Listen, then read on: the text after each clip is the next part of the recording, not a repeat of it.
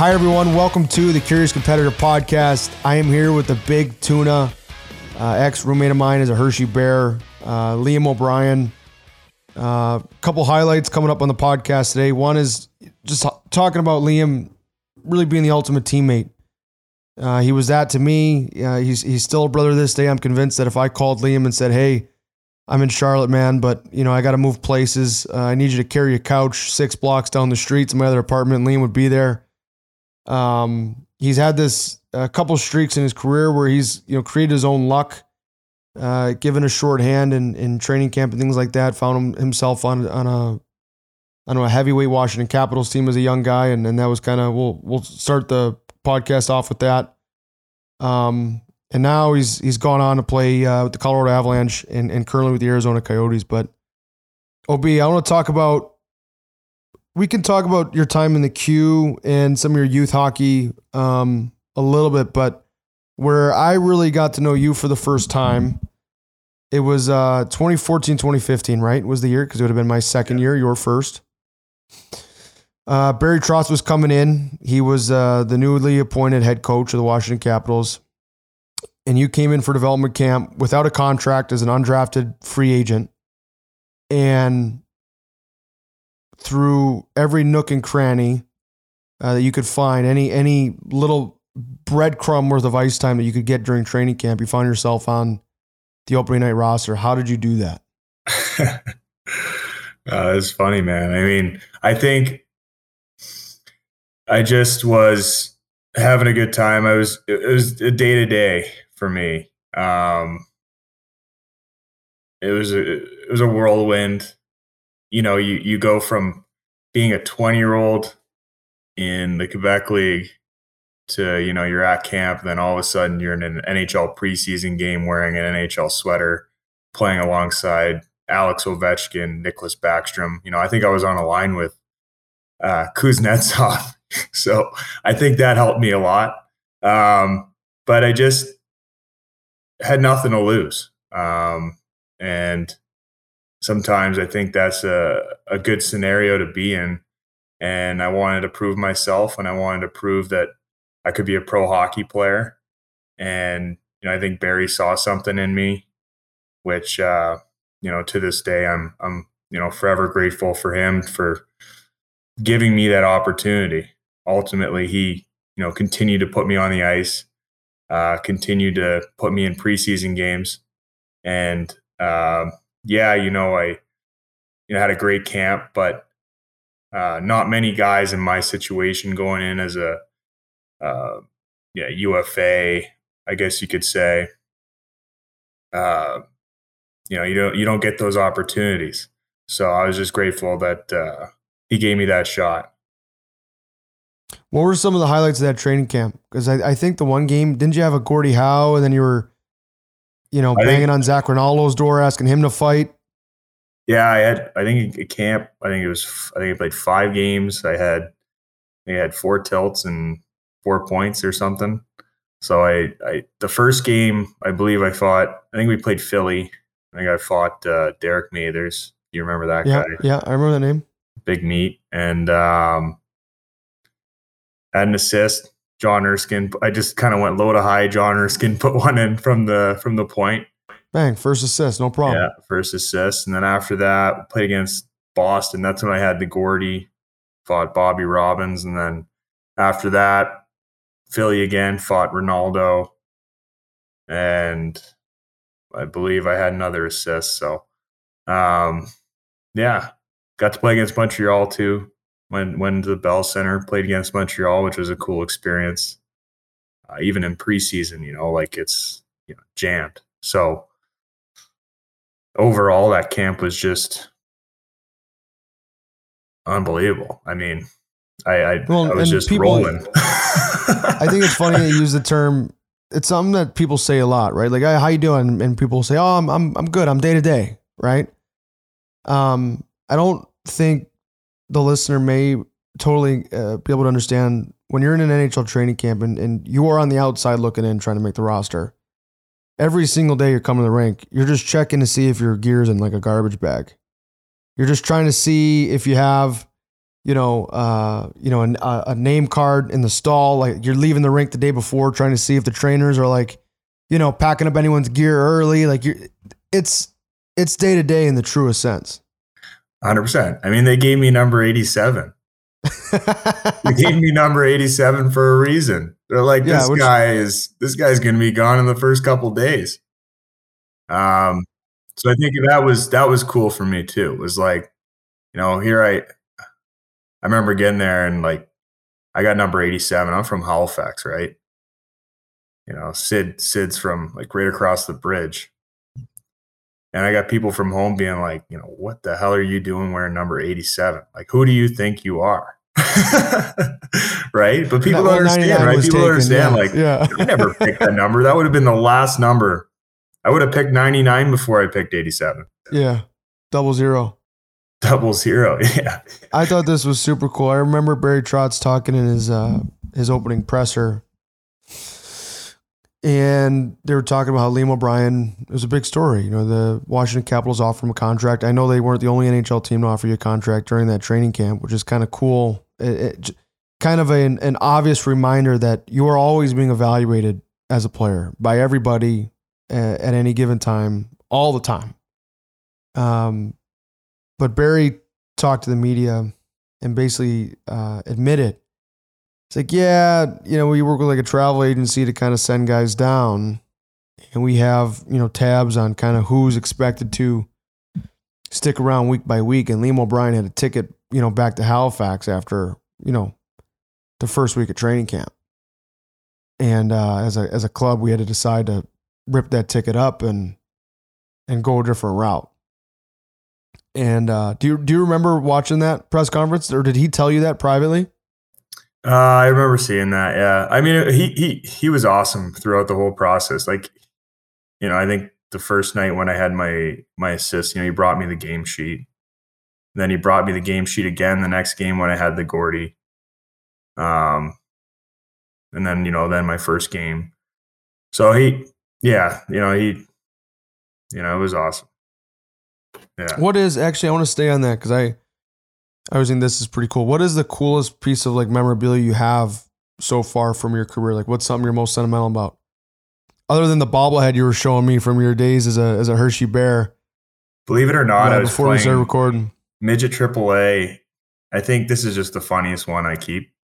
Uh, I took a skate across my ankle, and I was bleeding like all over the place. It- they took my sock off my my foot, and my coach was like trying to keep pressure on it, and he raised the towel for a quick second, and it hit a nerve, so it was splurting all over his suit Ugh. disgusting, right? Anyways, I have my sock from that game still. It's like Wow. drowned, drowned it in blood. And um, so I still have that. That would be one of the funnier ones, Huh, like cooler ones. Um, and then, you know, obviously your first goal. That's that's you know the Yeah, coolest moment, I think, in anyone's career is your first goal. I mean, obviously winning the Stanley Cups probably better, but after that, you know, your first goal. How did you score your first NHL goal? Uh, low high it was in van. Low high, Mike Green, shot pa- uh, shot pass, tip in the slot on uh, Miller. Ryan Miller, ever it was actually like it was pretty good. It was a legit goal. You know, like it, was a real goal, yeah. yeah, it was it a wasn't real like goal. a fake goal like mine where it was out of the penalty box after Yours a, was a breakaway. yours was nice too. You were out of the penalty box, which is I like haven't had one of those D-man, you don't get many breakaways. I've been in the NHL nine years. I haven't had. I think the last breakaway, like clear breakaway, I would have with that kind of length would be. I know I'm wrong. I'm, I know there's one I'm forgetting, but I, like the last one I really remember was like me staring at the goalie was World Junior. I blocked a shot on a five on three, and went down on Zach Fucale. Went did the same move actually, and he just got his like steal on it. Yeah. Lost Team Canada. I think we lost three to one. If I had to remember in the round robin. When you take a penalty, the second you get into that penalty box, you're praying. You're praying that you get that, you know, high flip into the neutral zone, perfect timing, breakaway. because it's like redemption, you know? Like you take like let's say you take a stupid penalty or something, it's like, all right, like come on, come on, Just universe, give me like, something, give me yeah, let that me get high back. flip. What's that? Just get. Just let me get back to even. Let me. Yeah, like Let me make Coach like, happy here and bury I one. need it. I need this redemption. So help me through. So that first year, what'd you play? I think it was like 15 games, right? Uh, to start the year, and then after that, you know, Washington was a tough roster to make for a long time. Still is. Yeah. Uh, if you're a forward trying out for the Washington Capitals, it's going to be you're going to have to go, you know, rub elbows with some heavyweights uh, and really carve out a niche, you know, in the bottom half of that lineup because a lot of their big minutes are eaten up, right? And even their support roles have been pretty solidified just with the success they've had year in year out. Um, take me through the next couple of years. Uh, a lot of time in Hershey, a lot of times sitting there, you know, because I've been there, right, where you get you get a chance earlier in your career and then you're in the minors for a year or two or three and you're doing well but you're or wondering like, four, or five, how- or, or six. five. And you're like how well do i got to do to get a different look? You know there's the there's the ufa system where you can't be a free agent until you know you're a certain age. You know help me understand what it was like still trying to believe in your game still trying to you know uh, bottle that magic that you came in with right? Because it it's nice man. Kind of when you come in and you're that shiny new toy and you start out hot you know uh, coaches managers they get excited about you. They think they found the new gem right? They they found the diamond in the rough. They want to be right. Uh, but then you know they send you the minors and you can get forgetting forgotten about a bit down there. For sure. I think, you know, I played those it was 13 games. And then I got I got sent down, I'll never forget it. Barry came up to me on the plane and said and it was kind of like there was a few guys around when he said it too. It was like, hey, we're gonna send you down for a couple weeks. You know, like we'll bring you Get your back game up right. later on. So anyways, I, I got sent down, went down to the minors, went down to Hershey. Um, started living on top of an ice cream on an ice cream on top of the ice cream parlor, the cone. yeah the, the what's it king cone King Cone, yeah. Um, spot. It was funny. And then I didn't get called up again until that next year. So when I got called up, you know, um, I get to the plane. I'm walking onto the plane. And uh, Nicklas Backstrom just kind of looks at me and goes, Hey, Obi. That was a pretty long two weeks. oh no shit thanks and the whole plane just started dying. Like everybody Oh, that's was good. just dying.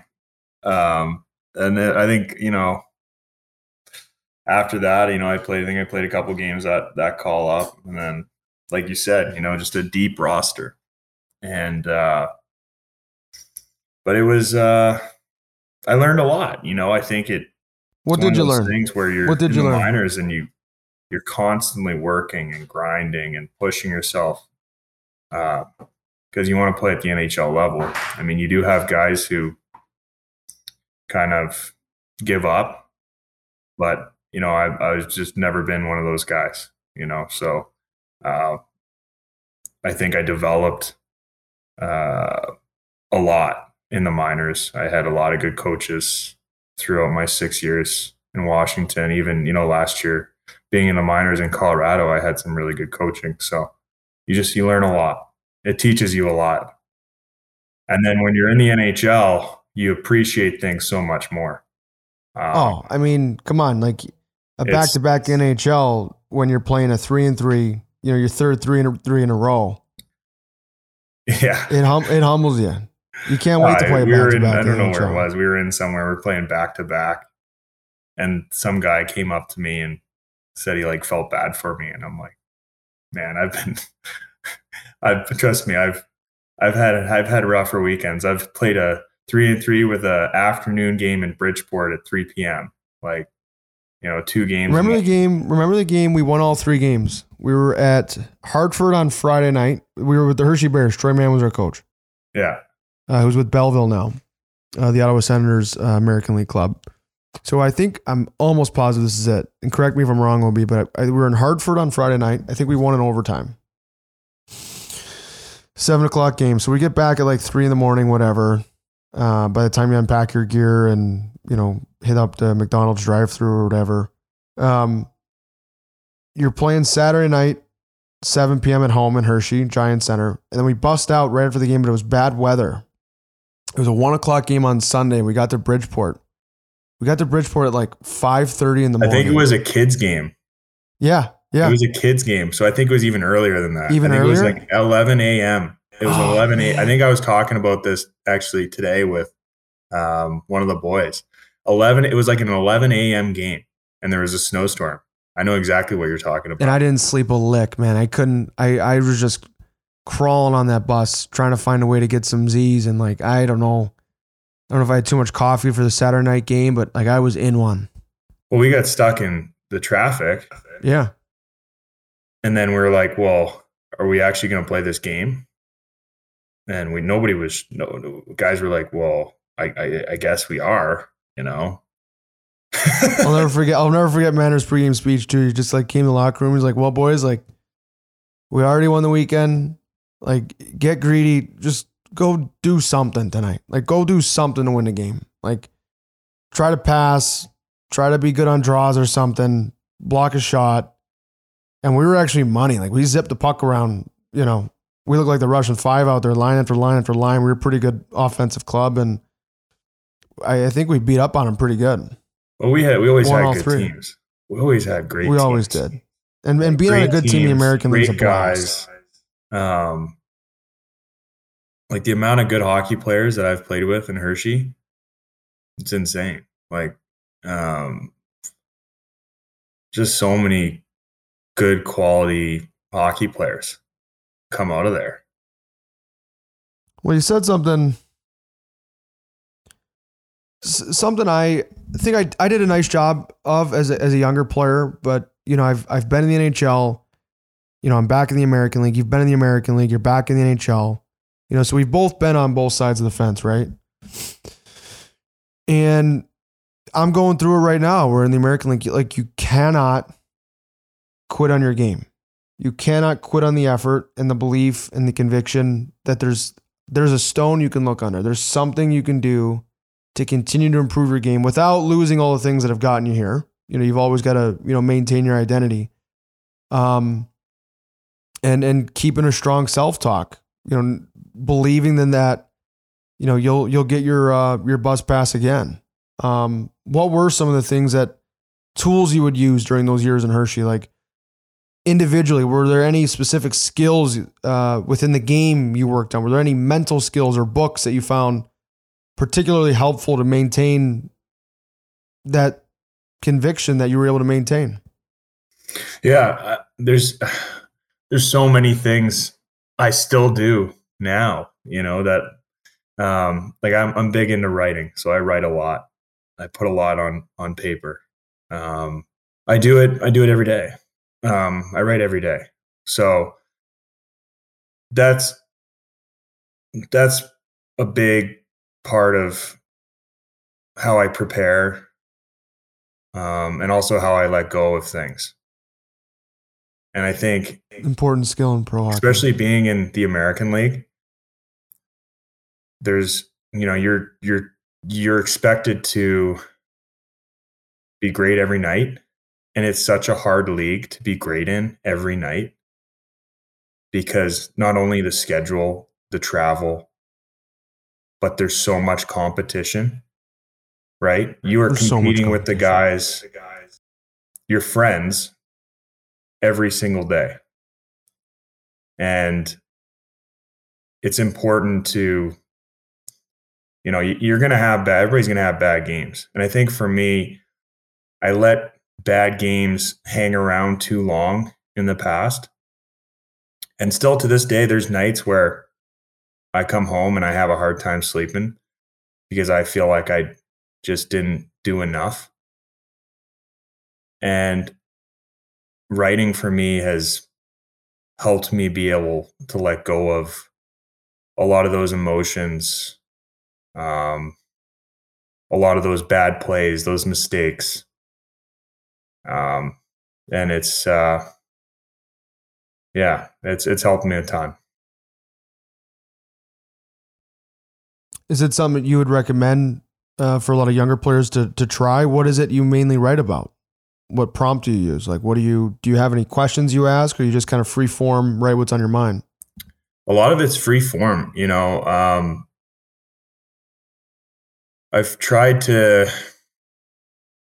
It's funny. Like I've tried different ways before of kind of having it like, okay, I'm gonna do it this way. Like I'm gonna have all my put everything I desire here, put everything that you know I want to go well tonight there, and it was almost like it just didn't flow. It just didn't feel like it was real.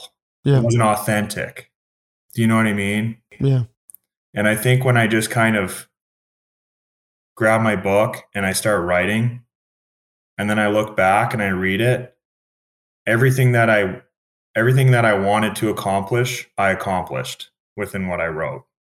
Um so I mean, obviously, the biggest thing is you got to be positive. Like, you got to say, okay, well, what are the things that I did really well tonight? You know, you write those things down. And then you go over you go over the bad things. You go over the things that went wrong.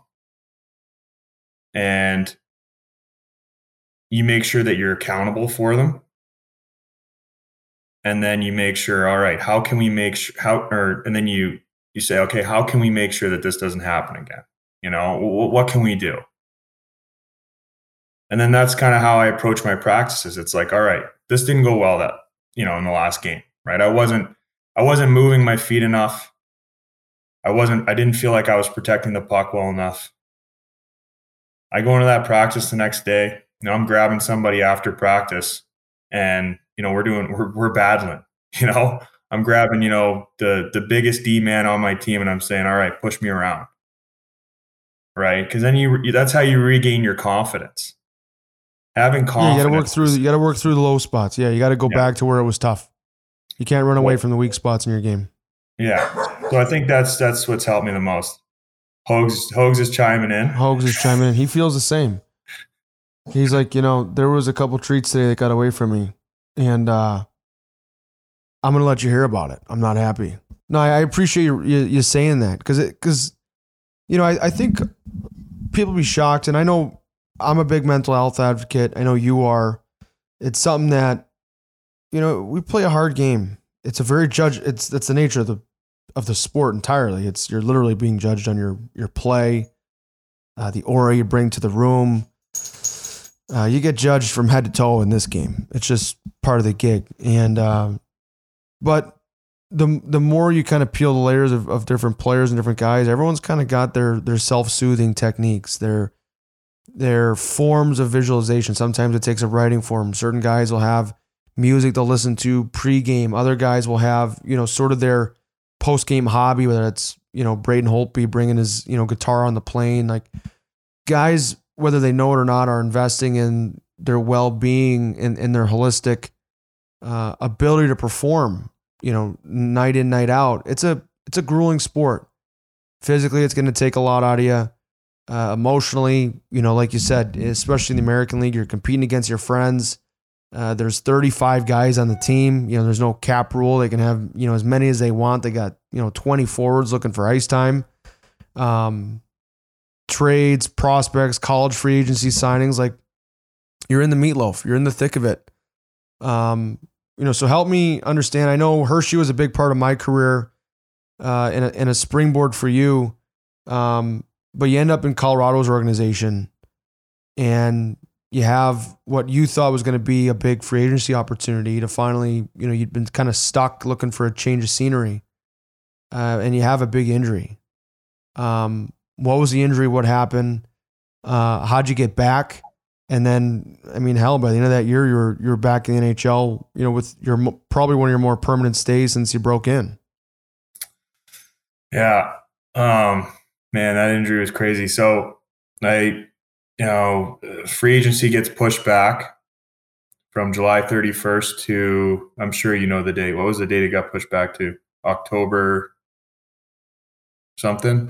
Oh, for for the actual COVID, COVID, year? Because of for COVID. the short year, I don't remember because I I still had I remember last year's because I was UFA that year. Uh, yeah, man. no, no, no, it's yeah, okay. So it got pushed back got pushed back like two, three months, right? It's a long time to be waiting. And so I was like, all right, you know, I'm training hard. I was training and going to the bubble. Found out a week before the bubble that I wasn't going into the bubble. So I'm training, training. I'm in great shape. Um, I get home, and you know, obviously back home things were were really locked down, especially in Canada, the East Coast, Nova Scotia. Uh, you know, even more so than a lot of the other provinces. And so, just on the field training, just doing some explosive jumps, movements, and and boom, you know, Achilles gone. Um, goes, you know, I I knew going into free agency there was a good chunk of teams interested in signing me too. It was my first first opportunity to go to another organization and have a fresh start. Um, and it, it, it completely dest- like it. I was destroyed. You know, I'm I'm crying. You know, I was I was crying. I was like oh, like being told, you know, I'm not gonna play. I'm not gonna be able to play for nine to nine months to a year. Um, Uh, but then I was just like, you know what? It's gonna be. I. I think I, again, I I went straight to my book and I wrote down. I said, I I am not going to be a victim. I am going. This is going to be a great story. I I knew from the point I knew that I was gonna get myself out of that hole I knew I wasn't going to get an NHL contract because of my injury, but I knew that you know somebody would take a chance on me in the American League, and then I would prove myself, you know, again and and make make my way back to the NHL. Um, but yeah, it's just it's one of the you know I get emotional even talking about it because it was such a hard moment, um, especially as an athlete. You don't know if you're ever going to come back from an injury like that. If you're if you're going to come back the same, you know, I was told, you know, you, you might not be able to skate the same way as you did before. Um, you might not be able to run the same way you you know you were you, you were able to before. You might not have the same explosive power. Um, you know, so there's just so many things, right? Um, but you know, I had a great support group, some really good doctors. Um, you know, Adela, my fiance, was incredible throughout the whole process. My family was there for uh, a lot of the process as well, and they they helped me with everything that I needed. So it was um, it was great. And then all of a sudden, you know, I get to Colorado, really awesome group of guys with the Eagles. Great coaching staff. Um, the physios, everybody took, you know, did a tremendous job, you know, getting me healthy. Coaches did a great job getting me ready to play again. And then I, I'm able to go in there and perform at a high level and then get myself back onto an NHL contract and and play in the NHL with them last year you know, another, you know, another really good hockey team. So uh, it was just, yeah, it was uh, a humbling experience. Yeah, I think uh, I've talked about injuries a couple times on this podcast with different players, and I don't know if I've ever talked with someone as serious as you know an Achilles rupture. Um, you know, but for any young player that because I've gotten direct messages and things like that from players all the way up through you know Division One, NCAA players, OHL players, the younger kids, 14, 15, you know, hey, I hurt this, hey, I broke my leg, hey, I and uh, there's a good chance if you're a young player listening to this, like your favorite player has had those career-ending question marks happen to them. You know, from Sidney Crosby on down. Um, you know, we've all had some sort of injury where we're sitting there wondering, I have worked so hard to work on my game. I, I have worked so hard to build this skill, to build, to build this strength. Uh, and it's gone like that, or at least inaccessible for now. And uh, I think that's really powerful what you said about, you know, saying, you know, I'm I'm gonna do my damn best to not be a victim here. And and to we a start feeling on top of sorry for yourself, sandwich. right? It's just so easy to feel sorry for yourself, and Well, in the what if game, what if I, what if I didn't do this? Like I, I should have known. yeah. Like I remember even you know I was in Jersey, right, and we're um, I was in Jersey and I was kind of fighting. I was in the last year of my deal.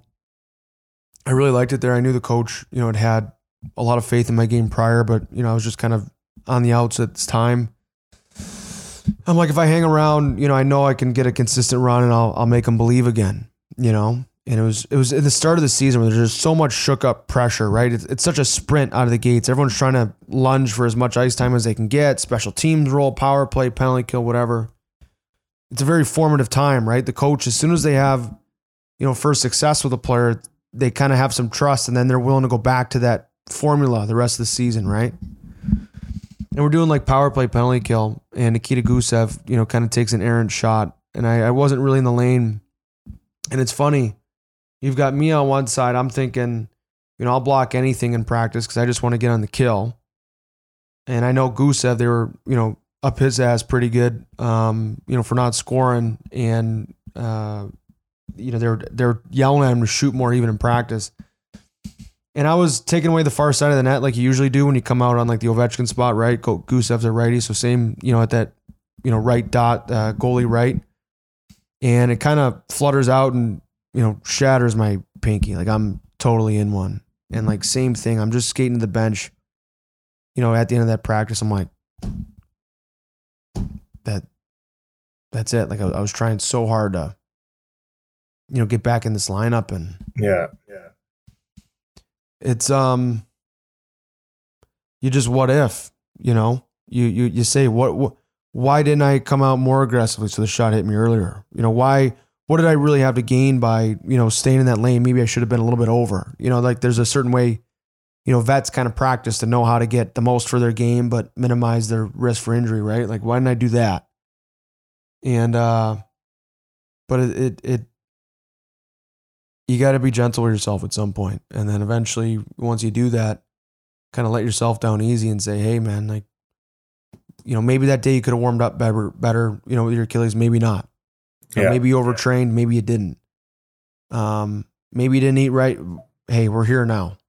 And uh it might be a six month recovery it might be a 10 month recovery um but i'm not going to beat myself up for it for you know for for damaged goods for spilled milk and you learn you learn a lot from those experiences too, right? Like I think I I take such better care of myself now, Yeah. than I did before. I'm so much more aware of my body. Um, mentally, I had to you know meditate every day, and I've just made I've created so many good habits from that experience because I was every day was like you know I was fighting with myself in my own mind. Yeah. You know, and it's one of those things where you you're almost at the end of it you're almost grateful that you went through it because you just you learned so much about yourself and you just evolved and you got smarter What was that like when you signed your NHL contract with Colorado after that injury? What was that day like? And then the eventual call up. yeah that was just a just relief it's like okay like thank god like we did it you know like i i, I told myself i was going to do it and, and we did it you know and then you know i ended up getting 12 games there and you know now i'm here you know so it's How's it been in Arizona? it's been great. Um, awesome place to live. Yeah, I Tough when visited you're John tough, Hayden after tough the- when you're white like me though. yeah, you're spending half between escrow and uh, your suntan lotion bill. Yeah, yeah. You're getting hammered. uh, but it's you know it's it's it's been great. Obviously, we haven't had the start to the season that I don't think and, and you know nobody wanted what we're you know where to be where we're at right now. Coming off a big win, um, but overall, just coaching staff is awesome. Uh, organization has treated me really well. Group of guys that we have are just high, high, high quality people.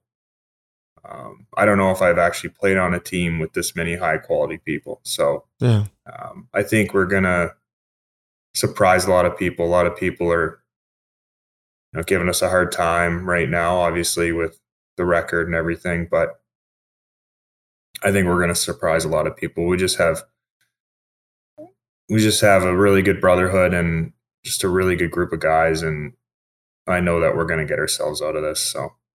Uh, Yeah, a lot of names with a lot of guys who've you know been through quite a bit of adversity of themselves. Not not that I'm too familiar with it, but just from watching certain guys' careers over the course of you know the last uh, you know few seasons and things like that. Veteran group, older group, proud guys. I mean, I was with it in Toronto, right at the end of the year, we're you know we were in last place, and and all 20 guys came to the rink every day, willing to do anything to win. Yeah, It's- yeah. and they Toronto's a tough and- place to lose too with the media. It's a tough place to all lose. You had stuff, guys, right? you know, And trying to distractions. Yeah.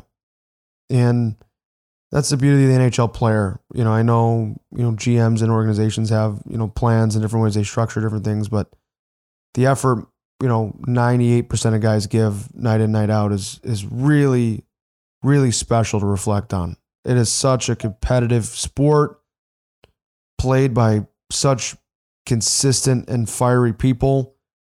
And, you know, that's what makes the line so narrow, right? That's what makes coaches so mad is hey man, you're you've been so good for, you know, 59 minutes. What were you thinking on this shift in the second? Like what were you doing? Right? Yeah. And uh in the grand scheme, the mistake was, you know, minuscule, but you know, lost details are lost games and and that's the beauty of our sport. Yeah, like details are everything.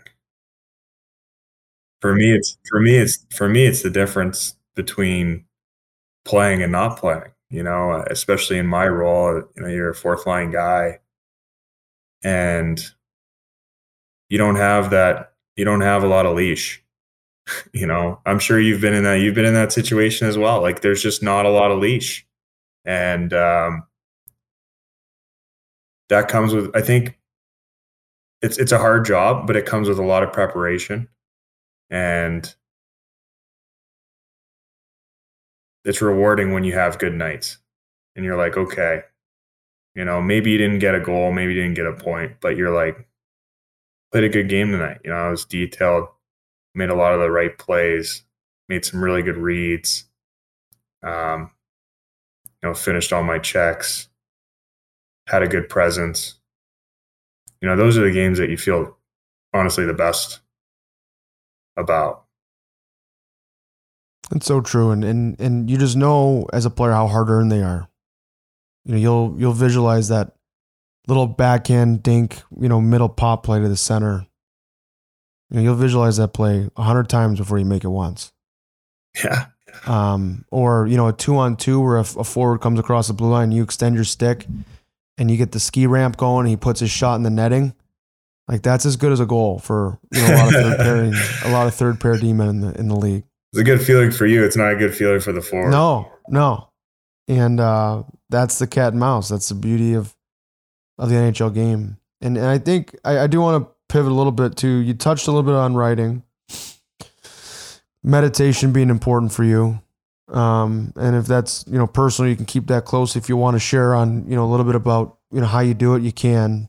But the question I wanted to ask was, you know, what is something you do within the NHL schedule that you feel gives you a, gives you an edge, and this can be you know on the ice or off the ice.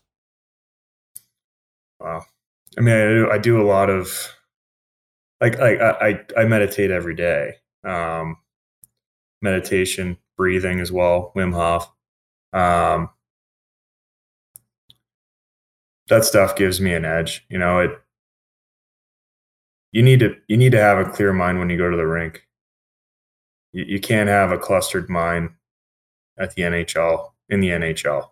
You got to have a clear mind. You got to be up. You got to be at your best every day, and it's not just for the games. Like at practice, you got to be dialed in. You got to be detailed. Um, you can't have a bad practice. When you're in the bottom half of an NHL lineup, that almost makes a coach more angry than a bad game. Oh, they no. There's just there's no room for having a bad practice when you're in the bottom half of the lineup. There is there's you know every pass needs to be on the tape. Um, I'm you know I'm almost more nervous to practice sometimes than than I play. was. You know what I mean? I So. I think just preparing yourself every day as if you're playing a game is just the best way to do it. And that's what I try to do. You know, I wake up in the morning, I put the right things in my body. I take 20 minutes to prepare for practice with meditation and breathing. Then I get in my car and I go to the rink. So I think for me that's that's what's helped me have success in the American League and that's what's ultimately gotten me here is just creating good habits, creating that healthy routine of preparing the right way and um, you know executing and you're big into that right like you i don't know if there's anybody that takes their preparation more serious than you um, and a lot of that believe it or not like when we went to that conference and we met um, Giovanni, who I still talk to, by the way. Giovanni, well, all those people. You know, we met so many cool people. That was one of the coolest things I've ever gone to. You know, and I'm grateful that you invited me along because I learned so much from that. You know, I follow all those people on social media, and um, I've read that book, uh, uh, Performer. Yeah, High Performance Habits. Yeah, I read It's a that great book, book. two to By three. It's a great book. Yeah. you know I'm, I, I go back to that book all the time you know let's say i'm in a slump or i need something to kind of like get that edge back i go back to that book and i think you know that's helped me a lot right? I think that's I want to I think that's something that I really admire you for is you know when I look back over the course of your career like and I I know you really well right? Because we, we were roommates. So we talked about youth hockey and you know you played for the Toronto Marlies. Uh, you played at Notre Dame right? Uh, the Notre Dame hounds, Hounds yeah and then you know 10th overall right in the queue? Yeah. Yeah. to not being drafted in the NHL to having multiple contract offers in your first NHL training camp to being on the team to being in the minors for years and years and years to Yeah. getting hurt to getting called up and now to be back opening night you know on a roster. Like you've been able that's what I consider uh, physical fitness you know if you and I were to do a mountain on the ice a 60 second drill the old classic you know Herb Brooks you know a, a good physical test might be you know graded a couple of ways one how fast can we go down and back, you know, up, up and down the rink? That's one way, you know, skating speed. And then, you know, how repeatable is it, right? How quickly can you rest so that you can do that same score again, right? And then how long can you persist? How many can you do? Can you do two reps the same way? Can you do 20 reps the same way? And that's something, that's how I've tried to look at mental fitness and resiliency, right? It's like, all right, fine. You got knocked down, you got up again but can you do it twice? Can you do it without resentment? Can you do it with that same opening night positivity and, and excitement to play on game 40? And it's interesting. I, I've had, you know, you're not the first person to look at me and say, you know, Connor, you do it really well. Like you, you, you know, you have a routine and you meditate and you do the breath work, and I actually learn it from you. And I, I find it an interesting compliment because it takes a lot of work for me, man. Like I'm into all this stuff, not necessarily because I, I need it, right? I, I don't feel like I feel like that's a coming from a place of you know victimhood. Like, oh, I'm a, a special snowflake. No one else has doubts and worries. You know, I'm the one that needs to do all this special uh, preparation, right? Everyone yeah. else is fine, and and I'm just trying to get back to their level. But it um it it it's it's a yang yin sort of thing. Like I'm a, I'm a naturally curious person. I'm a naturally uh I'm I'm very invested in what I'm doing. I'm very I'm very passionate, but with that comes great pain when I fail. With that becomes, you know, perfectionist tendencies. I mean, you've seen me, you know, tie my skates 30 times during a, a game before. You know? And uh I think I've really just appreciated your resiliency. You've always worked hard, which which everybody does, but you've you've worked hard with like you you've got edge and you've got bite, but you're not like bitter to be around as a teammate. You know what I mean? Like, because I've I've played with that guy too, where they play with edge and bite and things like that, but they are just an asshole all the time, and they have to because it's now it's the persona that they they don't know how to take the mask off anymore. You know, it's become yeah. so blended, and uh, but there's there's just so little resentment. There's so little resent, uh, bitterness left over. I'm not saying it's not there initially. You know, when you snap your Achilles, I'm not saying it's not there. You know, uh, when Hershey doesn't pick up the phone and and you know try to help you in, in free agency after all you've done in the community and things like that, right? Um, but there's just a freshness to you that I hope you're proud of, man, because it's not easy it's not easy, man. It isn't. It's that constant battle, right, with yourself. And it all comes back to the word belief, right? And then having that unbreakable faith of, okay, this is what I want, and I'm going to get there.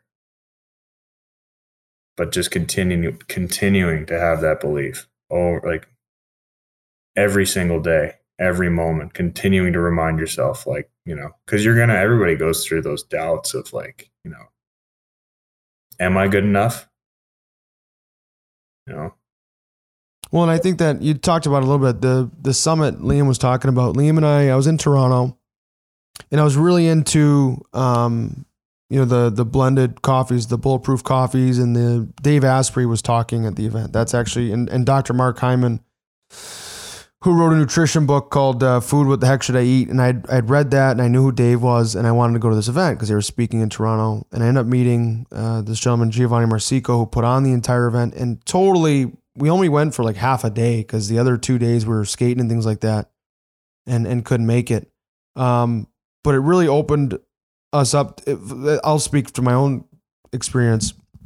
It was a uh, an event for entrepreneurs who want to, you know, basically live and work in the uh, wellness space. It's it was a room full of of you know high end dreamers, people who were out there, you know, trying to make a difference in the world.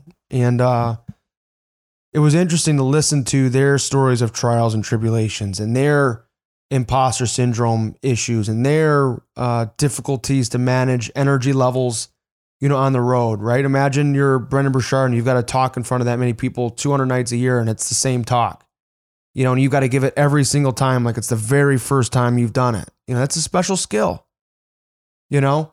And uh, I think it really opened my eyes that, okay, like some of the issues you might want to run away from in hockey, they're not going anywhere. Like they're going to be in something else too, man. So you might as well stick with the battle you're in. Yeah, there's always going to be curveballs, obstacles.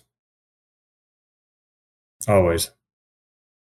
And uh, you, I think as a hockey player, you got to be prepared for that and have the tools to overcome those things. Right? I've thought a lot about that word prepared, you know, and and it's funny, right? Like the old school pro, it used to be, you know, they they drink a couple nights a week, they'd work out, kind of. And then they would show up in August, unzip their bag, skate, you know, two, three times a week and show up to training camp, you know, skate the booze out and go and play the season, right? Now you've got the modern day athlete, like, you know, we were ta- talking about it before the podcast. Uh, a 12 year old AAA player, their schedule looks like ours. You know, they're playing 60 to 100 games a year. They're playing summer tournaments. They're in the gym three days a week, maybe six days a week, an hour to two. They're on the ice on top of that. They got their figure skating coach. They're working with Adam Oates. They're working with Darryl Belfry. They're working with Brian Kane. They're working with, you know, whomever, right? Um, what's next? You know, like what is prepared? And I, I think it's a little bit, it's going to bleed But into. do you think? Do you agree with that for kids? Because I don't. Not entirely. Not entirely. I don't at all. I think it's. I think these kids got to be kids. Like I think. I, hope think- so. But here, here's what I think though, Ob. It's almost like it's kind of like when we bag skate our heads in before training camp to get ready for those first couple days. It's like, is that really the best method to get you ready for the NHL game? No, you don't. You, you, you play 10 minutes a night. When I was a third pair team, I played 14 minutes a night. It's not physically tiring. Why are we bag skating? Yeah. Like what I really need to be working on is like that middle pop play that's going to get us out of the zone or not. Because if it doesn't get out, like I'm in one. I'm not getting any more ice time tonight. You know, or that's when you are going to end up tired because you got to defend for you know against all four lines. You know, but you kind of you have to do it because you're not you you can't afford to be the guy to show up last in the skate test. You're, you're off the list. Yeah. Yeah. So it's a little bit with these kids. Like I get it. Like I, I'm sympathetic to that. Like I think they are skating and working too much just on hockey. I think they should do other things. I think they should have some summertime off. Right.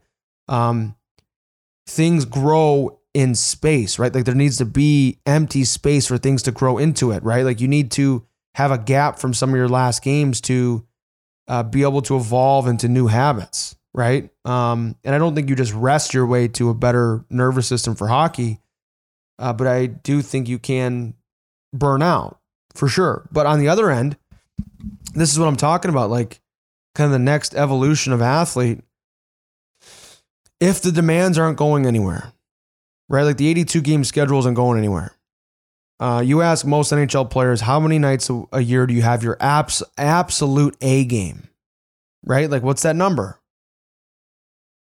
Is it 20 games? Ooh. Is it 50? A, is it absolute 50? A game. I mean, it's got to be. It could be less than twenty games. It could be less than 20, right? Which means to me, it's a it's a it's a war of attrition. It's a B game league that you're seeing. Everyone's trying to have the best B game possible. Why? Because they're hurt. They're traveling. They played the night before. It's their 11th year in the league. And frankly, it's just getting a little monotonous and they can't wait for the playoffs because they do want to win more than anything. But it's a Tuesday and, you know, they're in Columbus. You know what I mean? Right? Like, and it's raining and, you know, they got olive oil on their suit at the, you know, t- team meal and they're just like, you know what? I'm, I'm sick of this shit. Olive oil. That You know? sounds like something you'd do. It, it would, it, it, I check half my suits. They're all ruined. Um, Olive oil in Columbus. but I do think that. I do think that that's something where the breath work, the meditation, the, you know, it's almost like uh, when you meet, you know, a Navy SEAL, for example, right? When you listen to the way that they talk about being a Navy SEAL, like it's something they, like they'll still be in, they'll be in their grave still doing this shit. You know what I mean? Uh, sort of the the the the warrior mentality when you meet, you know, uh, a certain black belt and you listen to them talk about the art of mixed martial arts, right? Like, so in my mind, being a soldier, uh, being a mixed martial artist, these are like really refined uh, paths, right? Like it's it's been in practice for a long time, right? Being a pro hockey player is relatively new. It's not that old as a league, right? In relation to soldiers, for example, You know, right? People have been fighting since the day uh, since we beginning got of here, time. right? you know and so like i just i wonder if you know if if the talent level it's only going higher people are only going to practice more no one's going to say you know what i'm actually willing to let my kid get cut in the spring Um, I'm not gonna let him skate. Like that's a tough call as a parent. I get it. You know, because I get these phone calls. Hey, what should my kid do? And if, you can't take away from the stress, you might as well really be able to invest in the stress management and actually uh, enjoyment, right? And you know this, like you can have your back up against the wall, played a bad game, you you know you're probably the 13th forward going into practice today, you know, but you're not sure. And uh but you you got your mind right. You had coffee in the morning, you know, you slap cold water in your face and you say, you know what, Liam, you know what, Connor, like last game's over. And uh 13th forward or not, you know, seventh D-man or not, 12th forward or not, sixth D-man or not I'm going to have a great practice today and we're going to see what happens. And then all of a sudden you show up at the rink and you check the name, you know, you check the, uh, the lineup. Oh, you're in it still, you know, and you go out and you do a great job anyway. And uh, I think there's more and more room in the game. I, I don't think it's going to be one of the questions I had on here for you was like, what is something uh, training? What's a training tactic that you've ever tried that would be considered like the most outside the box for you? Right now, if I mm-hmm. feel like 20 years ago you were to ask the average NHLer like, "Hey, do you do breath work before the game?" And most of them be like, "Come get on, out pal. of here." They'd be like, "Get kick, out of here." Kick rocks, dude. Kick, yeah, you know, yeah. give me a smoke, right? And uh, yeah, that's their you know, but now, but now it's a little bit more common. They're in the old Montreal form hacking darts between periods. Exactly, exactly. You know, but so what's what's the next level? You know what I mean? Because it's coming. The game's gonna grow. It's always evolving, and uh, I think it's fun to think about. Yeah, I don't. I just I I think you know you got to have as a young kid you got to have that balance though. Like, I don't disagree with you in less than balance, like you got to have some creativity, and you there's just no creativity in doing the same thing every day.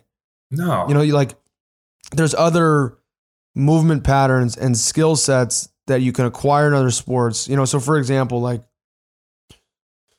people use the term head up, but no one's playing hockey with their head up. Like it's generally a downfield, like you're you're kind of staring down, and almost like this, you know, um, at this different angle where, where you're kind of you can see out of the top of your eyes where the you know the NHL or hockey play is being played, but you're kind of looking down ten feet around you all the time, right? Like, you're looking to pass their sticks, you know, versus you know uh, baseball. You know, say you're taking fly balls, like you're training this entire differently different field of vision, this entirely different range of of depth, right? Like the field's so much bigger, the field's different. Um, versus soccer, right? Like you have to learn how to defend. You don't have a stick. There's no such thing as getting like close enough. You can just have a good stick and poke the puck away. Like soccer, you got to move your ass all the way over there and and take the ball away from someone, right? One of the best things I ever did. It totally changed my game. I played football for one year in seventh grade, which with all the head trauma and stuff like that, maybe it's worth it, maybe it's not. You know, I know football's not the most advisable thing. It's it doesn't really not, matter for guys like yeah. you and me that play the way we do. But like one of the best things I ever did for learning how to handle physicality was I played football for a year. That was just me. I'm not saying every kid should play football. It make you more comfortable. It wasn't even what I did it on purpose. It was just like it was something I learned. You know? Um and and I I think that with other sports you have opportunities that hockey can't provide. It, it can be a training stimulus for life for sure, but also for the sport in a way that's unique to those sports. Hockey's not every other sport, you know? I think I look at the NHL and I look at a lot of the best players in the league. They're just very athletic. You know? Which also I think there's something to be said about, you know, Cal Dietz uh, was a guy whose program I used to use for training and stuff like that at University of Minnesota. And I've listened to him on podcasts, and he talks about how like you know the Navy SEALs they don't develop any tough people; they just find tough people, right? Like the the the program's tough, and just the ones that survive are the tough ones, right? And I do. F- there's a little bit of that truth to that in hockey too. uh, you know, newsflash, like there is sort of a genetic ceiling uh, for certain people. Most people never come close to it because they don't have the work Yeah. ethic, right? Um, but a lot of kids or a lot of parents think that they're like creating this NHLer, and and I have a kid now, so I, I've spent a lot of time, you know, thinking about what, how do I want to parent? How do I want to, if he wants to play sport, how do we introduce it? How do I, you know, parent it or or coach it or be around it, right? And uh, it's like a gardener doesn't grow flowers. All it does is create an environment in which flowers can grow.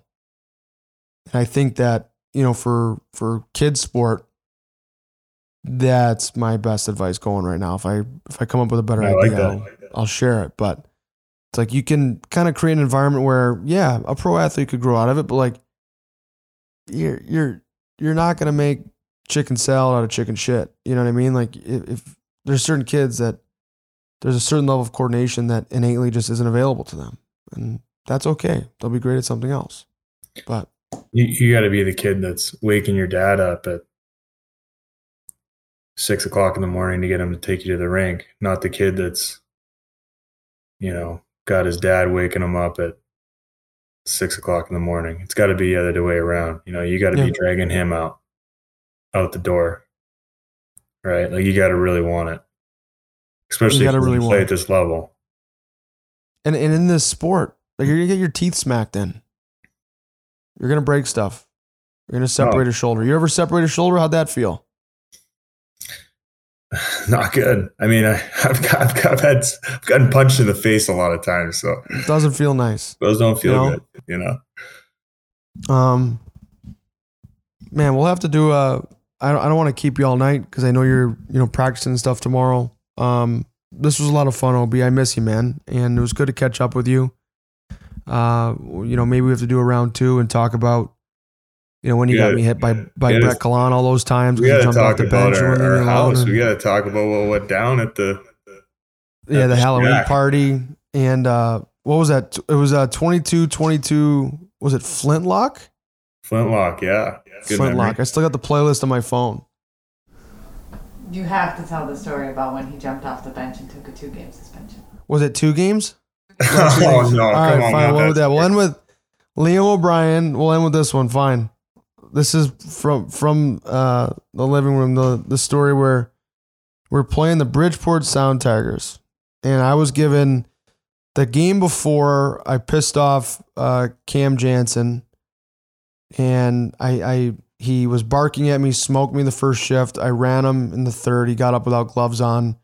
And I gave him the old seatbelt, and this was after our captain uh, Garrett Mitchell. I think it was Garrett. Was it Mitchie or was it Dane Byers?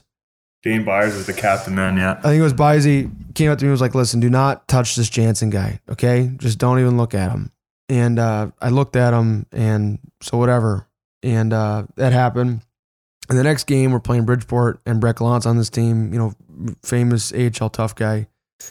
And Bisey's like, "Okay, listen, asshole. Like I know I told you don't touch Jansen, but don't touch Gallant." I'm like, "All right, man. I got it. Got it. Cool. Understood." And uh, Gallant is on the ice. He he does a middle lane drive. I kind of pick his stick, you know, give him like a cross check to keep him from going to the net. And he drops his right glove and is just punching me in the gut in the middle of the rink. I'm like, dude, come on, don't embarrass me like this. Like we're not doing this. Stop. Just fucking stop. Like put your glove back on. You know, and I'd had you know some fights and penalty minutes and things like that, but I Your just wasn't looking for pretty it. impressive. And especially that year, I was you playing look at the names on your like- fight card; it's pretty impressive. Yeah. Uh, who else was that? Not a big or- deal. yeah, we had I had a I had a good run that year. I was playing my offside, I got hit from behind a lot, and my ice time was fluky. So like I was for whatever reason that year, I'd play like 22 minutes, and then one night I play like 12. So you know, coach forget about me, and I'd get all that was pissed that was off the last year with all the heavies. That was the yeah, last year. yeah, that was the last year, and then the next year the league changed. So Gallant picks his glove back up, leaves me alone. Well, like the next shift, it was a five on five brawl. The goalies fought, so six on six brawl actually. The goalies fought. Phoenix Copley, you know, leaves his net. He's it was on ESPN. They, you know, full Yahtzee. Like the guys are going at it. And Brett Gallant grabs me, and I'm just not happy about it because I've heard stories about this guy. Like, you know, uh, He's pound in- for in different pound the toughest. He's a pound pound for pound the toughest guy in hockey. He Yeah, is. he's he's he's. It, might as well be you know Ty Domi out there for you know for our modern game, right? Like you might Yeah, as well be that guy. seriously. And I'm like, he's we're he's grabbed me, and my back's to the full to the rink. He he's got it because I'm facing the glass, and he can see the full rink. And he's just he's cocked, I'm cocked. We both grabbed each other, and he's like, "Come on, man, hit me." And I'm like, "Stop, man, we're not doing this." And he's like, "Come on, like just let's go." And he's messing with me. You know, he's he's he's I'm I'm you know he's got me. He's got me in the in the in the hooks right now. And I'm like, man, stop. Like, we're not doing this. And uh, and all of a sudden, I hear over my shoulder, don't fucking touch him. And like really close to me. So it kind of scared me. I'm like, fuck, you know, who is that? And all of a sudden, Brett Gallant goes, pop, pop, pops me twice. pops me twice. Like hard, man. I got smacked. I don't know why I looked over my shoulder in the middle of a fight. Like, that's shame on me Oh, and it was you, donkey, got off the ice and were yelling at Brett Gallant like a true roommate, and I love you for it. And uh, but I, you know, we were joking after the game. You you had left the ice, you had left the bench. I think you were in suspended. tripped on a What'd you get? stick. I left the bench to try. I was trying to tell him to let go of you to come fight me, and uh, the liney grabs me and pushes me back. I step on a stick and I fall. One of the most Oh, man. embarrassing things ever. Oh, my, me too. up- I'm sitting end up I'm going back to the bench. I end up getting a two game suspension. two game susby. We're in an argument after the game. You're like, man, you owe me. Like, I came out and stuck up for you. I'm like, I don't owe you anything, man. He left me alone until you came out there, which really pissed me off. You know, like we were both mad at each other. Um, he left me alone until you came out there. yeah. But I knew it wasn't going to go well. So I was just trying to make sure you didn't get My it. my whole goal was to make sure it didn't go at all. We were just gonna kaput the whole thing. And uh man, we had a good time. Me, you, and this is another great Erik Burgdoerfer, one of my Oh, you know favorite teammates and classic. You you learn so much about yourself in the minors man. You really do. And uh, like i remember you know burgdoerfer uh, you know was a good player older player uh, big heavy guy strong dependable better offensively than most people gave him credit for. And you know our coach you know would play him a lot at times you know the year prior. And the year prior to that, I was in the NHL. So all of a sudden, you know, I'm, you know, maybe a little entitled and think I should be, you know, having a bigger role. And, you know, he's playing this Bergie guy and, and I don't like it. And all of a sudden we're roommates and, you know, we're lifelong friends. And like, this is, this is the, the balance, the blend, the dance that is, you know, minor league hockey that, um, if you don't wish it away, you can really learn a lot about yourself and and develop yourself in more than just the arena of hockey. Um, it can really be a, a a fertile grounds for you know personal development, and I know it was for me. Um, interestingly enough, there's actually another story I'll share with you, Obi. I thought this was cool, and I know you got a million of them too. But there was a guy I played with. I won't use his name just because I didn't ask him, but we were with the Bears together my first year pro. He was a D man, I was a D man. I'm with him later with the Marlies. I'm tearing it up. Mm, That was the year that you're chirping me in the playoffs. I'm telling you to shut up, or I'm gonna not pay your Comcast bill. You know, and uh, you know because we were, we were roommates when I got traded, and uh, we played each other in the Eastern Conference Finals. And the same player, we were going to eat and uh, a lot in the hotel because we'd both gotten traded to Toronto. And he goes, you know, C's, I got to tell you something, man. And I'm like, what's up? I'm like, this is weird. We're eating sushi and like you're just broing broing out me right now. What's going on? He's like, uh, I gotta apologize, man. I'm like, for what? He's like, you know, we've been going to eat a lot. Like we get along great. And man, I I, I feel bad because I remember your first year pro and I wasn't very nice to you and I didn't like it because we're competing for ice time, and I'm a bigger man now, and I, I shouldn't have been that way to you.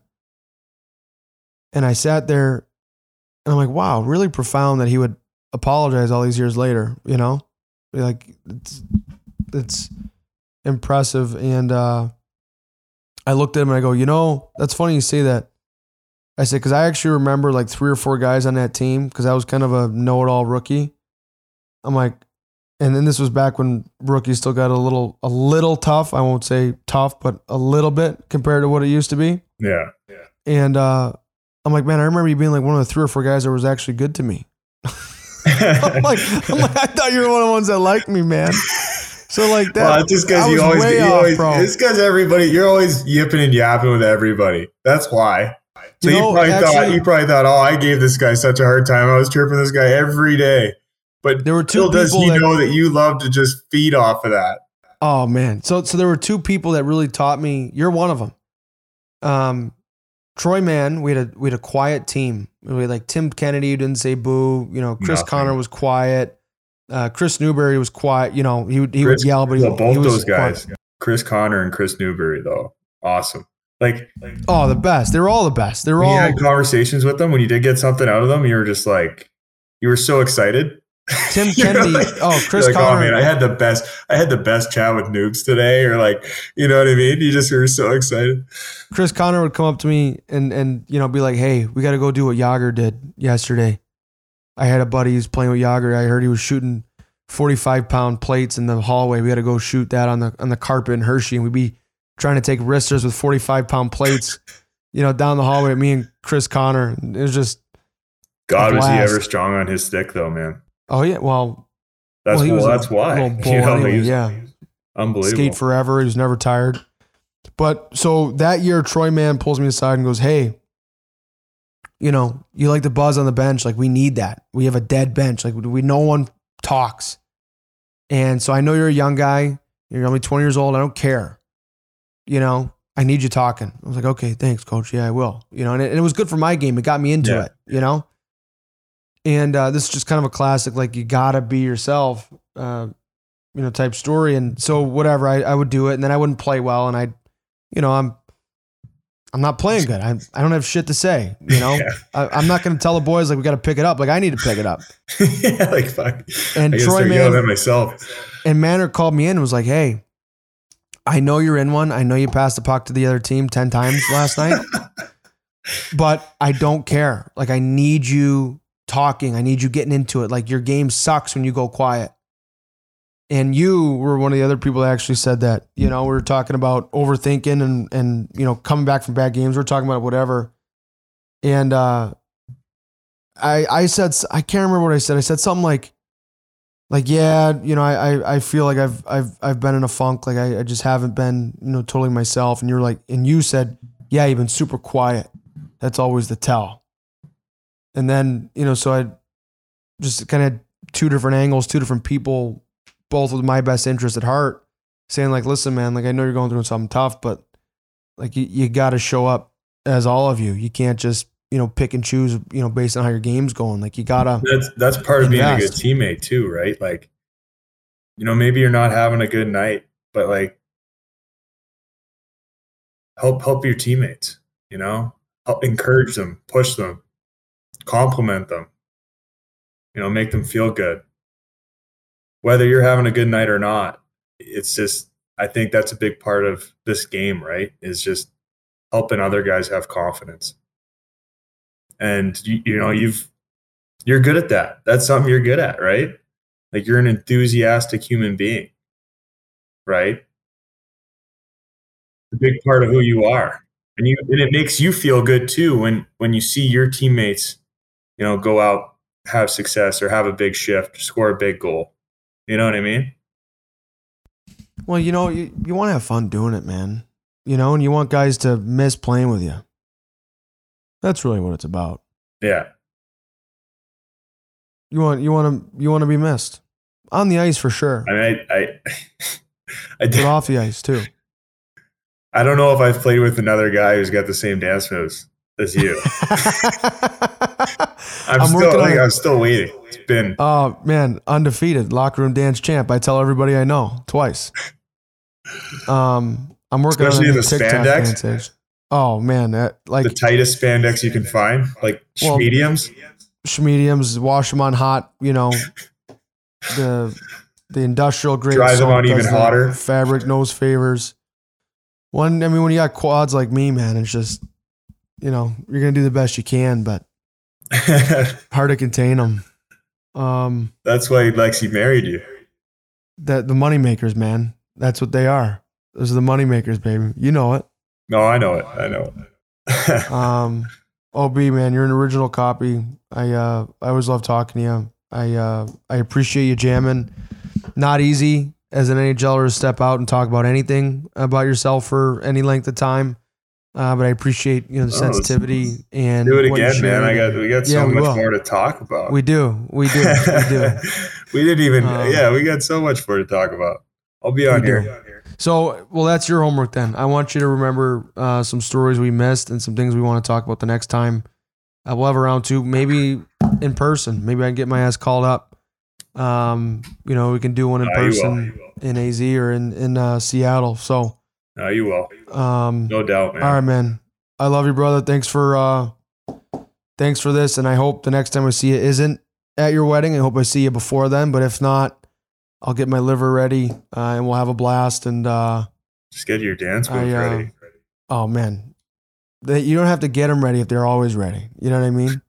Back pocket, back pocket. All right, brother. I love you. Thanks All for right, uh, you having too. me on. And You too, Opie. yeah, whenever you whenever you want me, let me know.